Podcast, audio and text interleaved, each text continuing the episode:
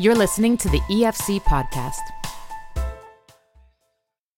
I'm Karen Stiller, bringing this podcast to you from my kitchen counter. There are so many good things happening right now, even during the time of COVID 19. Today, we bring you two of them. We speak with Travis Blackmore of Lionhearts, a ministry that, in normal days, acts as a kind of superhero middleman between companies and stores getting rid of excess food products and the ministries and outreach programs who can use that food. Lionhearts did a massive shift in the light of COVID 19 19, and we think you'll enjoy hearing about that and being inspired by them. I also spoke to Tim Huff, founder and creative and development lead of Youth Unlimited's Compassion series. Under the umbrella of that series, Tim has produced resources for children and adults and written children's books that help children cope with anxiety but also grow in compassion and generosity. His latest project, born out of COVID 19, is a series of coloring pages to help us thank frontline workers. And it's not just children who are coloring coloring, you'll find Tim's work and his mission to bring hope, serve well, and celebrate very inspiring. Hey, Travis, thank you for joining us. Well, thank you so much for having me. So tell us, um, tell us about Lionhearts. Tell us what your ministry does and how it came about. For sure. So, um, in it seems like a prior life now, but earlier in life, I was actually a touring drummer. I used to be a hired gun. I used to travel for a living and play drums for lots of different um, bands or Christian artists. And uh, when I finished touring and I came off the road, spend time more time with my family, uh, there was a real shift in my life.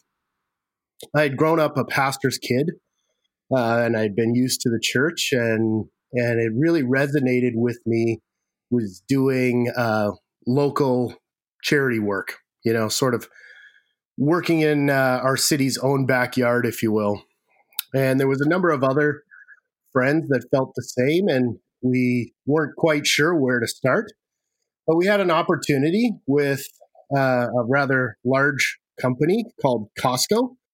Yes, I've heard of it. and you're in you're in Kingston, Ontario, right, Travis? Yes, that's right. Okay, good. Yep. And uh, what happened was we were really looking around the city and we saw that there were lots of outlets that were already feeding people. So we didn't really think there was a need for necessarily another uh, feeding location. But we had an opportunity with Costco and they suggested, you know, if you'd like to pick up whatever we discard, sometimes they throw things away, not necessarily because uh, they may be over expiration date or anything like that. It could be something as simple as it got uh, the packaging got damaged in transit. You know, they have so many different um, qualifications for stuff making it actually to the floor. So they said, you know, we have a number of items that uh, don't make it to the floor, and if you'd be interested in picking those up, then we would allow you to do that. So uh, very keen friend of myself. Uh, his name is Sean Sargent. He's actually our operations manager still to this day, and we're, we've been doing this for five years now. Um, we began to pick up every morning at 7.30 at Costco Kingston. Okay, and tell it. So this is food mostly. You're talking about like yes, produce and that sort of thing. Okay. Yeah. So to give you an idea, that's kind of what Lionhearts is. Uh, at least the bulk of what we do is now gathering uh, discarded food or donated food to us. And then we turn around and distribute that food to more than 30 different agencies here in the local uh, Kingston area. Okay, so agencies meaning like other uh, Christian ministries, some of them I'm sure, and other places that provide food or you're talking about food banks that kind of a place? Could be could be anything. They might be from a church they might be government um, so other agencies you would absolutely know the salvation army things like that but there are lots of agencies here in kingston that run regular meal programs you know five six seven days a week and uh, we would make deliveries of them uh, to them whether it was bread or produce like you said we keep them stocked. We do more than 30 different agencies every week. And wow. over the, we've gained more uh, momentum. We have other sponsors as well, or other partners like Starbucks, Little Caesars, um, Findlay Foods, uh, some of the hospitals that are here in Kingston donate to us. And uh, we've grown over the last five years, and our numbers last year were $2.3 million worth of food uh, put back into the Kingston community to help feed people. Amazing. Travis, do you know of other Canadian cities that have, uh, you know, a version of Lionhearts? I mean, it sounds like something every big city should have. Oh, absolutely. There's a really major one in Toronto called Second Harvest. And uh, that's what they do as well. They're okay. a food gathering company uh, for charities and deliver it to charities. So, I mean, something you'd be familiar with maybe would be a company like Sysco. Uh, a lot of people see what Sysco is. They're not sure what it does, but it's a monster thing. They got lots of trucks. That's a food distributor. So they would take food to Montana's or the keg or whatever. So we would take that food and give it to other charities. So Got it. Version of a Sysco. okay, that's uh, that is so cool. So then, when COVID nineteen hit, how did that impact the work you were doing, and how did you shift, or what happened? Well, we play a what I would call sort of a, a background role in the city. Uh, we're delivering to charities that have a building or a feeding program, which means they need to have some type of uh, venue for them to hold what they do and uh, give access to those in need. Uh, we have a, a, warehouse and work very much as a distribution unit, and we're having a very unique overview of the city. And when COVID 19 hit, a number of the smaller agencies, we witnessed them beginning to close. And that could be because they have uh, a vulnerable vol- volunteer base, um, don't have the money to continue to run. There's, there's any number of reasons. And uh, we were left with only some of the, the larger uh, feeding mechanisms here in the city we approached those places that were still around. We noticed that there wasn't any company that was uh, covering the dinner hour for either people on the street or, or what have you. And we took counsel with our partners, our frontline agency partners, and and suggested that maybe we could do a meals to go program that would be run by Lionhearts. And they thought that that would be wonderful. It would cover the dinner hour. We're the only ones covering dinner hour. We would choose to start at a prominently uh, prominent park in Kingston, and um, that has a very transient street population that would go through there. So naturally, we needed to lobby with the city. We needed to work with public health. We needed to have a whole new set of policies and procedures that would allow us to do this program with the social distancing have all of that approved in order to begin to put this mobile um, mobile machine into place, if you will. yeah, I mean that's a big shift. So you're going from basically being kind of a middle person, dropping food off to other places, to actually being a frontline supplier of a meal, presumably. Hundred percent. Okay. We we found uh, wonderful partners with the city and, and again because we're a distribution unit we obviously have a lot of food so it it becomes a benefit for us to make sure that that food gets consumed. That's our ultimate goal is to have you know no food go to a landfill right?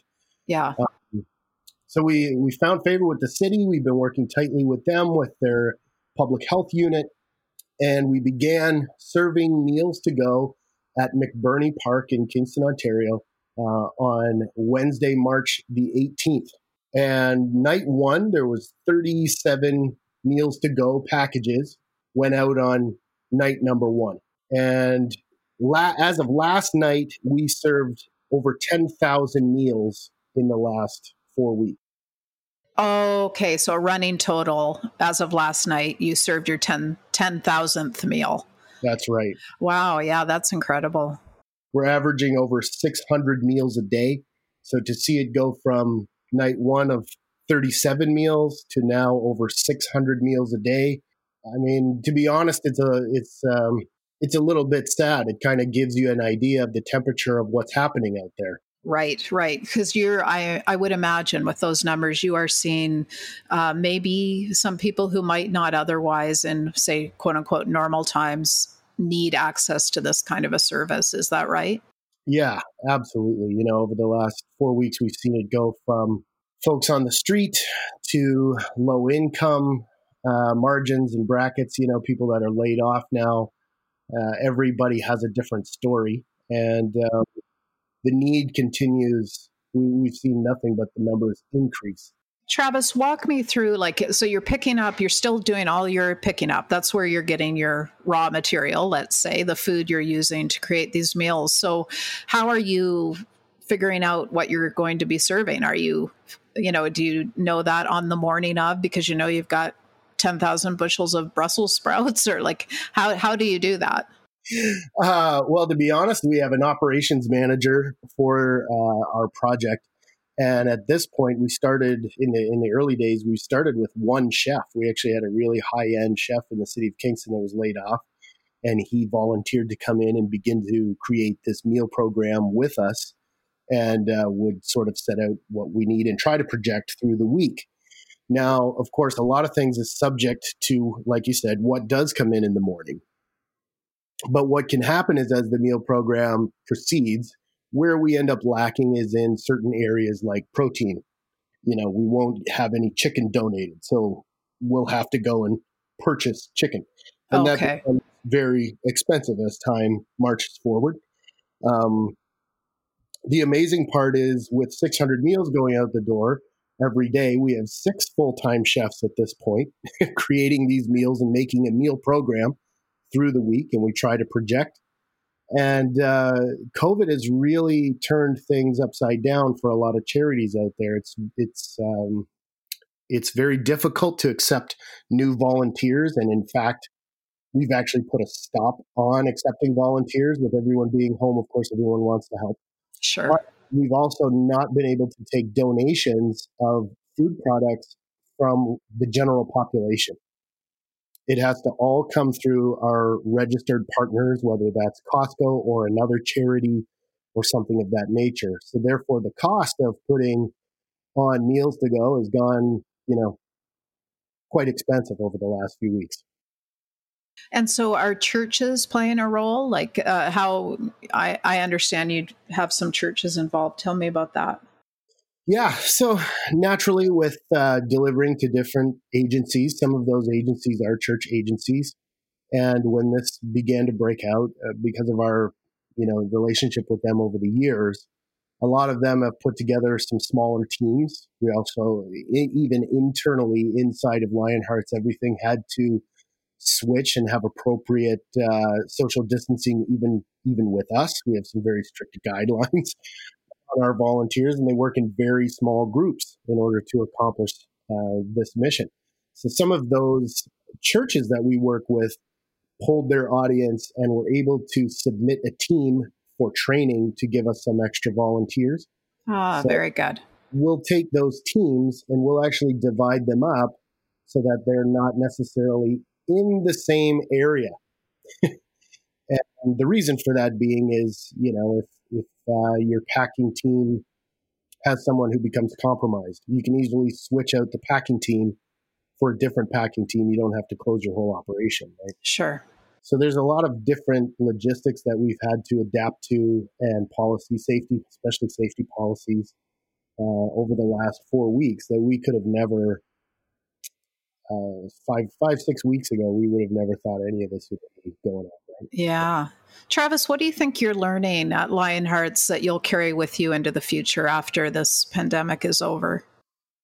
I think what what I take with me into the future is uh, is a lot of hope. To be honest, um, I've seen people all walks of life, church, not church, uh, sort of come together to put these meal packages together to feed not just someone on the street, but in this particular circumstance, it could be their neighbor, could be their grandmother, could be their friend's grandmother. Um, I've seen a real shift in people caring for others at a at a level that I hadn't seen before, especially in in our context uh, locally. that's that's a really touching thing to witness. That hope that people can come together and sort of forget about uh, some differences and realize people need love, and some sometimes that starts with a, a meal and a smile. You know, we have lots of people that come through the line that this is the only meal they had that day, and this was the only smile they saw that day. The unfortunate part is we don't have an end date for this, as you know, and we could be easily into this program till July or August or beyond. And the dedication of the people that we see uh, within our crew, new and old, has just been rekindled to really step up during these times. And it's something I haven't seen quite to this level before.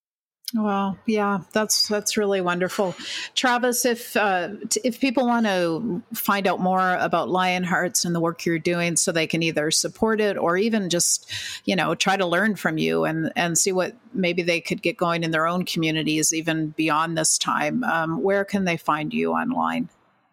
Absolutely. So our website is www.lionhearts.ca. L I O N H E A R T S dot C A. Uh, we have a COVID 19 page there, and all of our uh, social media platforms are always operating at uh, seemingly Mach 10.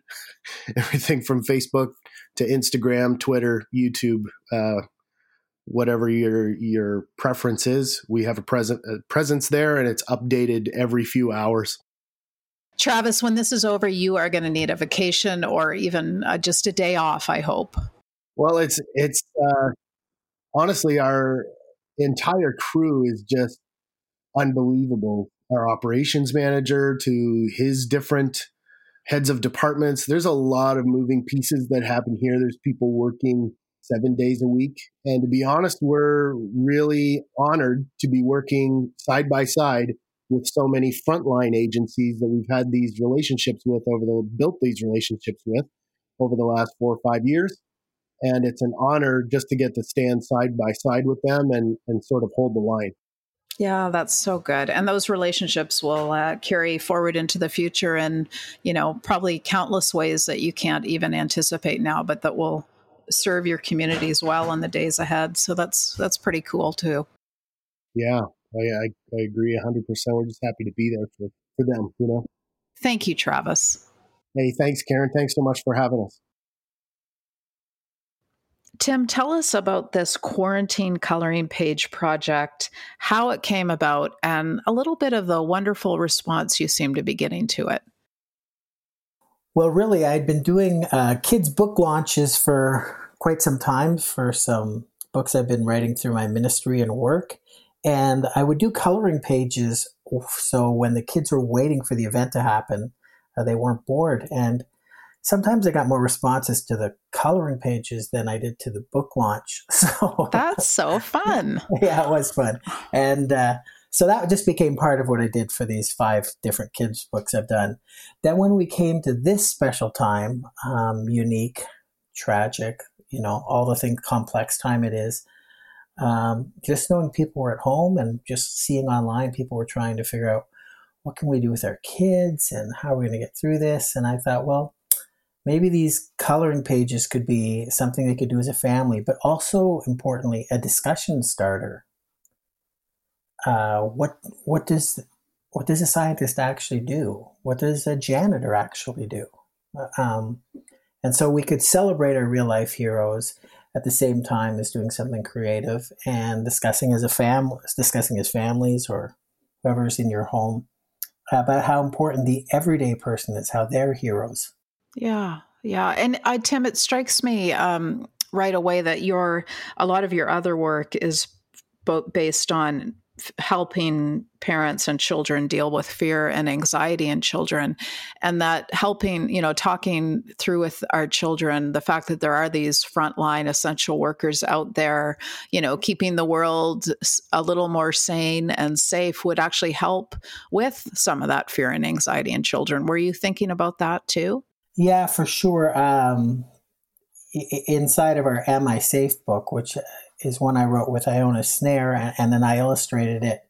Uh, we have a uh, the back section is all like a toolkit for families, And one of the things we point to is is pretty standard, but we uh, break it out uh, in a pretty big way. It's a Mr. Rogers theory, like look to the helpers. Mm, Part of very the good. way of getting through the crisis is to look to the helpers, and there's comfort in that. There's celebration in that. There's hope in that, and so this is a way. But the fun part about this one, I guess, is we're used to having pretend superheroes and sports stars and celebrities, but you know, to celebrate hydro workers. Yes. you know, is it uh, grocery store clerks, gas station attendants is a whole different ballgame. Yeah, very under celebrated people typically. They're not much not careers we tend to focus on. But now Mhm. we're discovering how essential they really are. Yeah, I mean, how great that is for society. You, you, you must and you want to look for the good things that will be on the other side of this. And one of them will be that there'll be a lot of people we don't take for granted anymore. Yeah, that's so true. So how many coloring pages have you created so far? Well, I've created um, 14 so far that represent uh, 35 people groups. Wow. So, and uh, truly, every day I wake up to countless emails asking me to create one for their working group. And the big shocker in this is these are coming from adults, all these messages, who really are taking this quite personally that there needs to be a children's coloring page for them. Because it's important to say the coloring page has a clear message of gratitude. Like they they all say thank you, right? in big letters and we kind of state what they are and then uh, i draw the, the, the visuals that go with them and people just aren't i know that like for example um, waste haulers the people that drive the big waste trucks i included them with sanitation workers and garbage collectors on on a page and instantly one woman um, who runs one of the waste companies said we're sending it out to all, all 18000 of our of our workers for their families to color these. Oh, And that's then- wonderful. And I heard from another waste company and, in, in on the East Coast, just like the same day, said, "We're sending out this to all our families. Like, just people are getting so excited about it and taking it so personally. It, it's been a shocker, but a happy shocker. Yeah, that's so great. And I think it speaks to, um, you know, our desire to do something, to do something nice for people. And, and the, the ways we would normally do that, uh, we're not really allowed to do that right now, whether it's giving a hug or, you know, seeing people in person. So you have given people a, a, a way to, you know, say thank you in a, in, in a safe way and a fun, cheerful way. So it, it doesn't surprise me that you've hit a nerve. Yeah, it's been really fun to see how people have used it too. Like people are putting them on their post boxes, the one for post offices. And yesterday, Steve Bell, you know, the award winning singer songwriter, is one of my close, close buddies, but he took the one for um, nursing home uh, staff. And he spent the afternoon coloring it and was taking it over to the nursing home uh, where his mom is at to give it Oh, to I love it. That's awesome. And- yeah. And in his post, he posted it in his post. He said, "I haven't colored for decades," and he talked about how relaxing it was. So, Yeah, well, as well as we know, adults do color more now than they ever have. So, uh, or yeah, probably than they ha- ever have. Let me tell you, Tim, I have a note on my uh, mailbox out front that I put up last week, thanking our mail worker and reassuring them Mm. that I clean our mailbox every day, uh, which I do, and I'm just amazing. I mean, mail time is, you know, a big time now, right? Uh, when it arrives. But before, as I prepared to speak with you today, I I printed off the postal worker thank you coloring page and I handed it to my 21 year old daughter and I asked her if she'd like to color it and we'll stick it on the mailbox. So, um, yeah, so we'll be doing it as well. That is that is so sweet. Uh, interesting. So the kids, I'm hearing from grandparents and parents talking about how their kids are looking for them each day, which is such a surprise. But uh, I'm seeing Facebook groups that I didn't even know existed. There's one called Adult Coloring 101 that has really picked up this, and they're kind of sharing it with everyone as well. Oh, that's so neat. So I, am thinking again about the whole the value of gratitude and uh, doing good things, even for the giver. And I'm wondering for you, Tim, as you live through this um, pandemic, just like everyone else, what has this creative project done for you and your spirits? Well, uh, it, has been a, a, real encouragement. I mean, I've been doing um, books and projects and social justice things for many years. I'm not sure I've ever touched a nerve like this, which is amazing because I'm doing it all with a Sharpie and a paper in my small home office, as opposed to all the fundraising you do and people hours you do for all kinds of other events and stuff. So that's been uh, a real encouragement to me. But I think what really gets to me is the mandate when I started the Compassion series. It's a program of Youth Unlimited. Um, six years ago was that everything would have to fit under the umbrella of it, bring hope, serve well, celebrate. It's our mantra. That's our motto. Bring hope, serve well, celebrate. And uh, I'm finding that these color pages kind of hit hit that nerve uh, uh, on all three. And the way people are even responding with messaging me that this is hopeful in some way, that this celebrates the servers. And for sure, the celebrate, I always say when I teach in schools, whether it's university or children's um, places or speak to adults, find every day, find someone or something to celebrate. That is part of good, strong, loving survival. And so I think the idea that this is full of celebration in a difficult time uh, is an encouragement to hopefully to other people that take it on, but it's an encouragement to me that that messaging is the right messaging. Absolutely. I mean, I, I love that. I wrote it down bring hope, serve well, celebrate. That I'm going to completely co opt that uh, for our home theme in the next couple of weeks or, you know, as this uh, situation lasts and unfolds. Because if we can, if we could focus on those three things bringing hope, serving well, and celebrating I mean, I think we'll all do so much better. Well, even as a person of faith, when we started into that, I would always say, you know, the life of Jesus, he's always one, two, or three things we were being taught to either bring hope, to serve well, or to celebrate. One, two, or all three of those things were all part of the Jesus story. And then when I take it into the mainstream venue, into public schools or places like that, they receive that conversation really well. Bring hope, serve well, celebrate. They understand that. Yeah. Quite often I've said if that is what people of faith were known, Christians were known as the people that bring hope, serve well, and celebrate.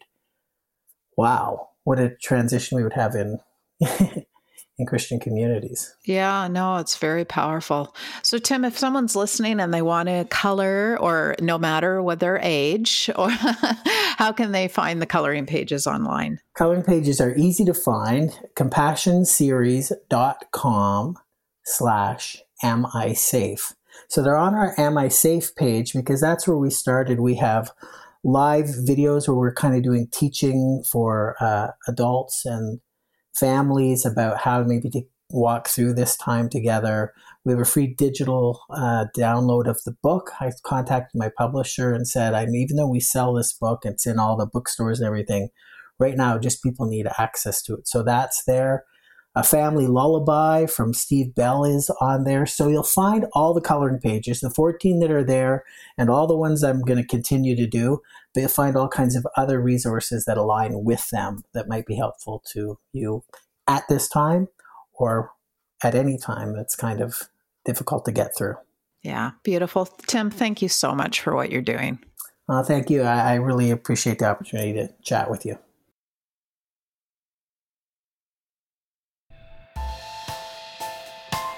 Thank you for listening to this podcast. To listen to more and to subscribe to Faith Today, Canada's Christian magazine, please visit www.theefc.ca forward slash faith today.